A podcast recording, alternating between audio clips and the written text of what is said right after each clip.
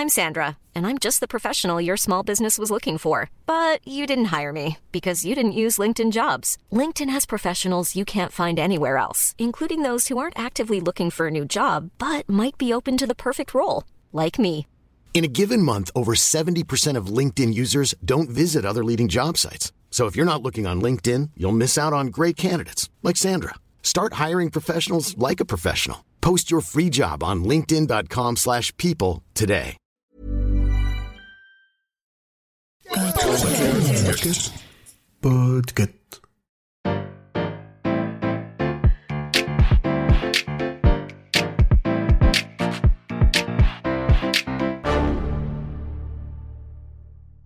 Bonjour, vous avez choisi la réponse D.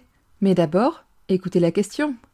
Aujourd'hui, sur la thématique Histoire des luttes, la question est Comment une boîte de gâteaux a-t-elle permis de dénoncer une dictature en Corée du Sud? Réponse A. C'était une boîte de Pims à l'orange. Réponse B. Il ne s'est absolument rien passé, la preuve, on n'a rien vu à la télévision. Réponse C. C'est un souvenir ramené au Japon par un journaliste allemand. Ou bien réponse D. C'est une erreur de traduction. La boîte de gâteaux est en réalité une boîte noire de voiture. Sacrée question. Déjà, c'est vrai que quand on pense à la Corée du Sud, on ne pense pas en tout premier lieu à une dictature. En général, c'est plutôt son jumeau nordique qui nous évoque ce champ lexical. Et pourtant, bien après la guerre des deux Corées et en pleine révolution industrielle et économique, le président Park est assassiné. On est le 26 octobre 1979 et cet événement a amené à la mise en place de la loi martiale qui a permis en décembre de cette même année la prise de pouvoir du général Chen. La loi martiale donne les pleins pouvoirs au chef d'état-major des armées et permet ainsi à l'armée d'assurer le maintien de l'ordre à la place ou en collaboration avec la police. Cette mesure permet au général devenu chef d'État de fermer les universités, d'interdire les rassemblements ainsi que les activités politiques. Et le matin du 18 mai 1980, 200 étudiants se réunissent devant l'université de Guangzhou pour protester contre sa fermeture. La réponse des autorités sera une trentaine de soldats parachutistes qui chargent sur eux. Les étudiants répondent en lançant des pierres. Très rapidement, les manifestants sont rejoints par des habitants de la ville autour des bâtiments centraux contenant notamment les activités de presse locales et nationales. La première victime civile, un homme de 29 ans, est battu à mort par des soldats dans l'après-midi même du 18 mai. Les affrontements ont lieu sans discontinuer durant trois jours entre la population et l'armée jusqu'au 20 mai. À ce moment-là, la police et l'armée ouvrent le feu sur plus de 100 000 manifestants. Les civils réagissent en dévalisant les commissariats et les armureries de la ville. Cela entraîne un retrait de l'armée au soir du 21 mai. Le soulèvement de Guangzhou continue et les insurgés s'organisent, notamment en essayant de contrer les informations transmises par les médias. Ce même jour, les manifestants incendient les locaux de la chaîne de télévision Manhua, puis l'hôtel des impôts. L'insurrection étudiante est devenue un soulèvement de toute la population de la ville, qui s'entraide au point que certains chauffeurs de bus utilisent même leurs véhicules pour bloquer les véhicules de l'armée ou charger les soldats. Les résistants essaient de négocier avec l'armée, notamment les professeurs, les prêtres, les avocats et les journalistes. La ville est isolée du reste du pays depuis le début de l'insurrection, et en réalité, les militaires ne se sont retirés qu'en attendant les renforts. Durant cinq jours, du 22 au 26 mai, la ville est autogérée du côté des civils, et l'armée ne reste pas complètement en retrait, puisque le 23, les militaires ouvrent le feu sur un bus tentant de passer un barrage. Le bilan est très lourd. 17 morts. Malgré la mise en quarantaine de la ville, des rassemblements de soutien ont lieu partout en Corée. Au matin du 27 mai, l'armée coréenne, encore sous tutelle de l'armée américaine, reçoit l'approbation pour intervenir et les militaires sur place reçoivent l'ordre de reprendre la ville. En une heure et demie, c'est chose faite et le bilan est très lourd des centaines, voire des milliers de morts, plus de mille arrestations. Pendant des années, les insurgés de Guangzhou ont été officiellement considérés comme des vandales et des terroristes. Depuis, on a changé d'avis. Mais à l'époque, les réseaux sociaux n'existaient pas, et la télévision du côté de Chengduan filtrait les informations. Alors pourquoi et comment a-t-on obtenu les informations? Et quel est le lien avec une boîte de gâteaux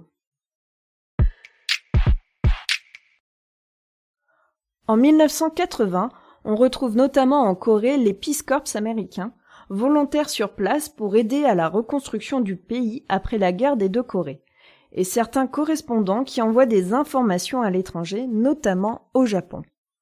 Là-bas, un journaliste allemand, Jürgen Inspeter, reçoit des informations sur le soulèvement à Gwangju. Sauf qu'il lui est impossible de rentrer ou sortir de la ville qui est barricadée. Il parvient à trouver un chauffeur de taxi à Séoul, un certain Kim Sabok, qui va l'accompagner dans son reportage, lui et son caméraman. Et il rencontre plusieurs rebelles et soutiens du soulèvement, notamment des Peace Corps, qui vont leur servir de traducteurs. Jürgen prend des photos, des vidéos de ces événements qui n'ont absolument rien à voir avec ce qui est raconté. La réalité, c'est que l'armée est arrivée avec des tanks et des voitures remplies de munitions, qu'ils ont tirées sur des étudiants armés certes, mais de façon précaire avec ceux qu'ils ont trouvés dans les postes de police. La réalité, c'est un hélicoptère qui tire sur la moindre personne qui passe une tête dans la rue principale de Guangzhou et dans le bâtiment qui héberge le journal de la ville, où sont réfugiés des civils. La réalité, c'est l'armée contre son peuple. Tout ce qu'a le journaliste Jürgen Inspeter au sujet de Guangzhou, il le cache dans une boîte à biscuits en métal, habilement décorée et qui passe aisément pour un cadeau de mariage. Il rentre au Japon et de là tout est diffusé dans le monde entier. Le soulèvement de Guangzhou qu'on appelle volontiers le massacre de Guangzhou. Le bilan est encore partiellement inconnu. À l'heure actuelle, cet événement que l'on appelle parfois 518 en référence à la date du 18 mai et prononcé Oilpal en coréen est une plaie dans le cœur des citoyens coréens qui n'a pas cicatrisé. Ce n'est qu'en 2016 que des légistes ont formellement identifié près de 150 impacts de balles au dernier étage d'un bâtiment où s'étaient réfugiés des insurgés, tirés d'un hélicoptère armé de M16.